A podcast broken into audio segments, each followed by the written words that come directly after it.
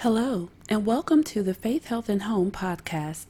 Joining me today is Danielle Brown, National President of Jack and Jill of America, to share more about the organization's biennial On the Hill Legislative Summit happening right now in Washington, D.C.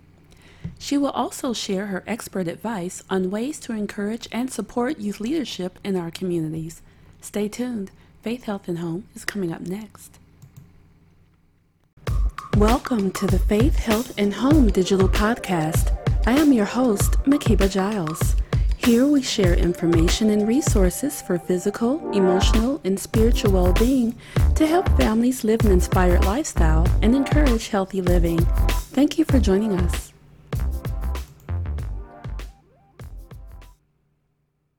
Well, Jack and Jill of America is a membership organization of mothers with children ages 2 through 19 dedicated to nurturing future African American leaders through a variety of civic, educational, health, and social programs inspired by moms.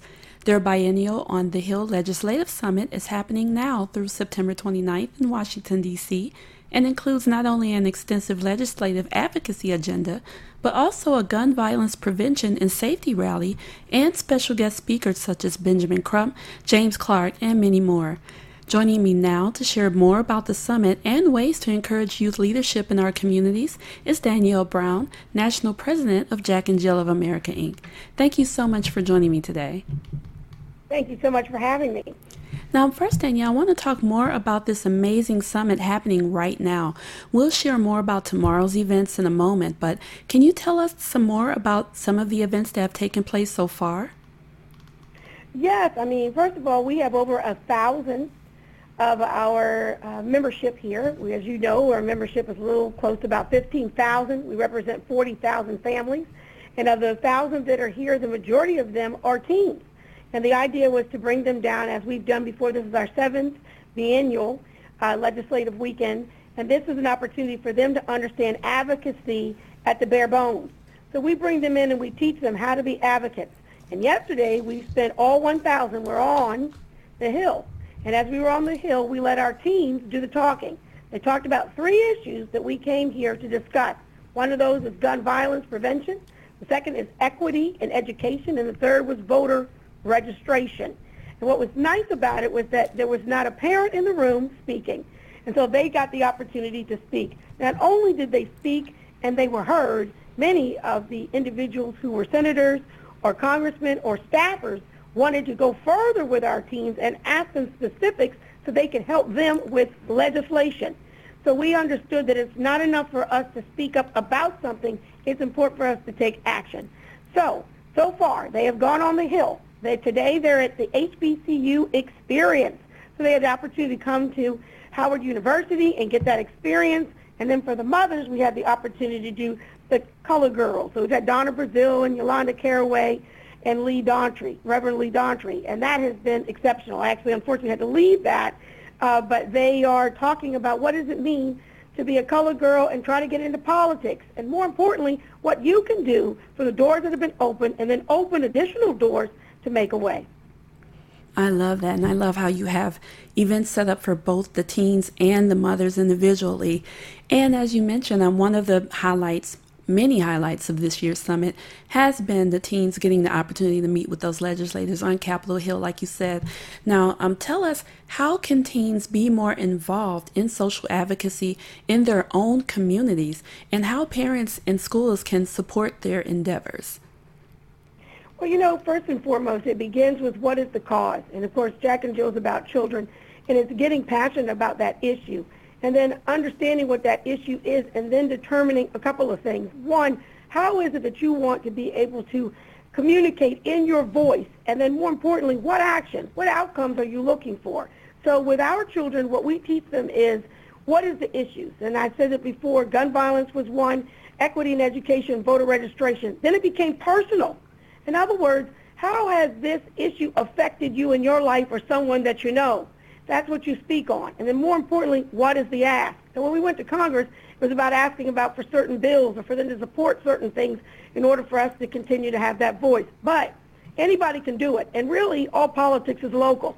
So we start locally where they are. And then we ask them to go to their state houses and repeat what they've done here in Congress but to go back because many of these issues can be forthcoming in those areas in which they live. So that's what we teach them, and I tell any teen they have the ability to do that too. Just don't stifle their voice. Every voice should be heard. Absolutely, absolutely. Now, um, like you said, this summit has been hosted for seven years now, and you mentioned the um, gun violence prevention and safety rally that will feature both the parents and the youth community leaders from across the country coming together. Um, can you share a little more about everything that'll take place at the rally tomorrow, um, as well as the advice that you have for young people to stand firm in their advocacy against social injustice and for gun violence prevention, particularly among their peers, because sometimes that can be a little difficult for teens to do, especially in this day and age. Well, first of all, you're absolutely correct. And you told us a little bit about it, and I'll just expand. The virtual reality uh, gun violence prevention is for everybody. It will be live streamed on YouTube, Facebook, and Twitter. And so I'll give an opportunity for anybody to be able to come on. Our color is orange because that's the color uh, that is for gun violence prevention. So everybody will have that on. We're going to have, again, you mentioned some of the people, James Clark, Benjamin Crump, uh, Tyah Roberts, a Parkland uh, student who's going to come, and she was for the March for Our Lives, is going to speak to us in reference to what we can do. We know with gun violence that our black children and teens are 14 times more likely than white children and teens of the same age to die by gun homicide. We also know that that affects them and how they feel about when they're going to school.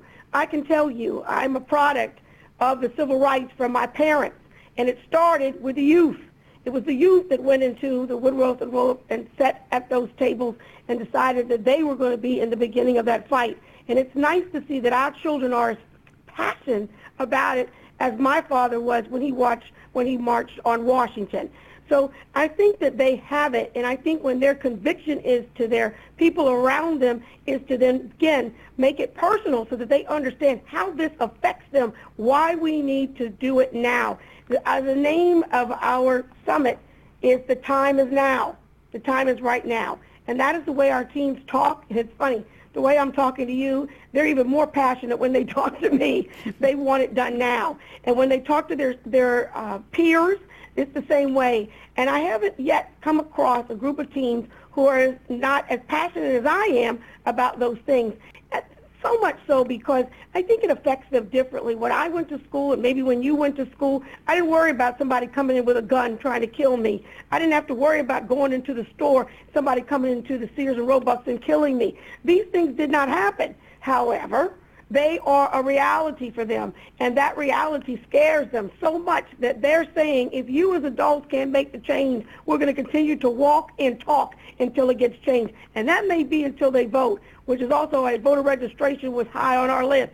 Get them to vote. Continue to vote. Start early because they know that they can be the change and make the difference. Absolutely. And um, I just want to touch upon one thing that you said, speaking upon um, the differences between when you went to school or even I went to school versus my children. I just wanted to share a little brief story with you. Um, I was born and raised in St. Louis with James Clark, and the high school that I went to when I attended there, you could just walk right in. It was no problem. I took my children, um, who are now ages 25 and 23, I took them back, and I have another one who's 17, um, took them to my high school. I just wanted to show them how my high school looked. And when we walked in the door, there were metal detectors. So that lets you know the difference between, like you said, times have indeed changed, and that's why that gun violence prevention is so important and so important to help teens to be able to advocate for gun violence prevention in their own communities. So thank you so much for sharing that and hosting this summit as well. Um, also, like you said about voting, that's important as well. Um, you're having your um, We All Vote session tomorrow, where your goal, like you said, is to raise awareness for increasing voting in America. Now, as national president of the nation's oldest African American family organization, um, can you just share with us in your own words the importance of African American teens 18 and older registering to vote? I'll tell you what my mom used to tell me. If you don't vote, then you can't see change. And she also used to tell me, if you're not going to vote, then don't complain because every vote counts. And I can't see that any more than my children. I have two children who are over 18, and I instilled that into them early. And I remember when they turned 18, they couldn't wait to vote. And I'm so grateful that I told them at 52 years old, I voted in every election except one, and that's because I was in labor. So I tell children, you don't have the opportunity, especially African American children, uh, with everything that's going on with us. Sometimes 1965 feels a lot like 2019. And in order for us to see change, real change, especially where we're going in the country, they have to vote. So that's what I would tell them. Perfect advice there. And you mentioned your first time voting, your children's first time voting, and we all remember our first time voting, how overwhelming that can feel for us. Um, what tips do you have for teens who will be voting for the first time? You know, first of all, you need to know what it is that you're voting for, understand your issues, and look at the candidates and say, do these candidates represent what I what is important to me and the issues that are important to me. If it's climate control and you look at them and you say, who is for climate control? What will they do? More importantly, hear the plan. But don't hear the plan. See how they're going to implement the plan. Is there a possibility of that change? And as they begin to look at those politicians, I think it becomes quite clear based on what that politician is standing for. Do they stand with me or are they against me? And depending on what that looks like, then it becomes pretty clear on who they need to vote for. Good advice there. And we know that parents play a huge role in the child's voting process as well. So, can you tell us what ways that parents can support their teens before, during, and after voting? I think it's just what I said before. It's really helping them to understand what are politicians standing for, and more importantly, what will they potentially implement. It's interesting that you said that because I have three children, two of which are of voting age, and it's interesting how the philosophies that I had as a child and the things that I instill with them that they don't always see eye to eye. But what I am very encouraged by my children is that what they stand for and what it is that they want to see, they are very staunch in their belief. And what I like about that is that they're also asking those questions. And as a parent, that's what you want to instill in your children. Ask questions. Just don't take what you read on the internet, particularly since our kids can be influenced so much. Don't have that be the bottom line. Make sure that you get out there and if you have the opportunity, ask the questions of those politicians. Look them dead in the eye so that you're able to see from them what it is you believe that they can do. Absolutely, absolutely. Now, we earlier we discussed how teens can in- increase their leadership roles in their communities and how JJOA plays an integral part in that. Now, we do know we also have teens that are passionate, like the ones that you have with you in Washington D.C. right now, but there also may be some teens who may feel like my vote doesn't matter. So tell us what can the youth leadership um, those teens who are passionate about voting, who are passionate about making a change, what can those teens do to encourage their peers who may not feel the same way to register to vote and to actually go vote? Well, all you have to do is look at the past election, and then you have to look at the election of um, Al Gore and, and Bush. And I remember that, and I was of that age. I remember that election like it was yesterday in the sense that it was just a margin of just a few, a couple thousand, a couple hundred thousand, that if they had voted, it would have changed everything. I mean, look at some of these states. It was only 10,000 votes. 9,000 votes was the difference between that in that last election. And every time I look at a child and they say to me, oh, I don't think I want to vote, I said, you could be the decider. You don't know where your vote will stand, but you'll never know if you don't vote. So you have to vote because your vote has the potential to change. And when it doesn't change and you hear that it was that close, the margin, if you had just voted, imagine what the world would look like today. So that's what I tell kids all the time, and we tell that. And I also tell my children, as I tell the other kids, it's peer-to-peer. Absolutely. So, although, you know, sometimes they listen to adults and sometimes they don't, but they do listen to their peers. And I know I've heard my children, you know, overheard them talking to their friends and giving them that spiel. I'm like, oh, they actually do listen to their mother, but they do tell their friends, um, hey, we have to make the change. And I have seen something, and I tell them all the time, um, I've been through an awful lot in my life. Donald Trump may be new to them and the politics of where we are and the things that we're going under at the moment. But one of the things I tell them is that this is an opportunity for you all to have that moment to see that the time is now and that you are our future and the decisions that you make are going to affect our future. And I've seen something in them uh, over the last couple of years, and that is this ability of taking on that onus. They feel it and they understand it. And I think you're going to be surprised in this election. You're going to see so many more of them come out and they're going to vote. And I think you're going to see them really start to define what those issues are. In the last election, they were kind of getting there, but I'm seeing more and more, not just of the teams of Jack and Jill, but other teams starting to define that. And I think that's going to make a big difference in this election in terms of how people determine who they're, and the fact that they're going to vote. Absolutely, absolutely. Now, lastly, Danielle, um, as we mentioned, all of these highly important issues for today's youth and many more are being addressed at this summit right now. Um, can you share with us how involvement in Jack and Jill of America can play an integral part in youth development development across the nation? Well, let me tell you, one of the things that I love about Jack and Jill, and I have to say I love about Jack and Jill, I've been in for over 20 years now, and the more I met it, the more I love it. And that's one of the things which is the core of who we are, and that is that we really teach leadership skills. So we teach our children, as our edict says in, in one of our prayers, to think, to choose, and make decisions. And I think that that has a lot to do with the types of things that they decide to do. We give them responsibility early. We encourage them to uh, run for leadership. We have many opportunities. And then if they don't win, that's okay. We put them on committees we constantly are challenging them. I have a saying that my grandmother used to say that parents' job is to get their children comfortable in uncomfortable situations. Jack and Jill does an excellent job of that. But we try to take the same lessons that we do for our children and we give it to all children. We do that through community service and our philanthropy work. So it's not just what we do here, it's what we encourage other children to do, which is why on Thursday we announced a $2 million gap fund for historically black colleges because we understand that children don't graduate from college for as little as $750. And in our mind, that is unacceptable. So we are deciding to put and start putting our walking shoes to make sure that we can make a difference, not just on this side, who children are in Jack and Jill, but children who are not, so that everyone who wants to become a leader, who needs to become a leader, can become a leader.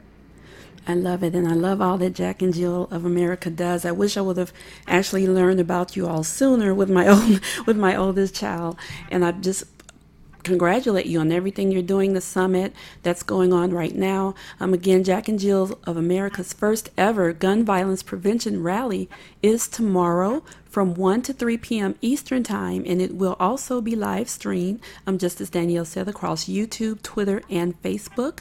So be sure to tune in to that, not just by yourself, but with your family as well on any of those platforms. You can also connect with Jack and Jill of America on those same outlets across social media. Go ahead and follow them.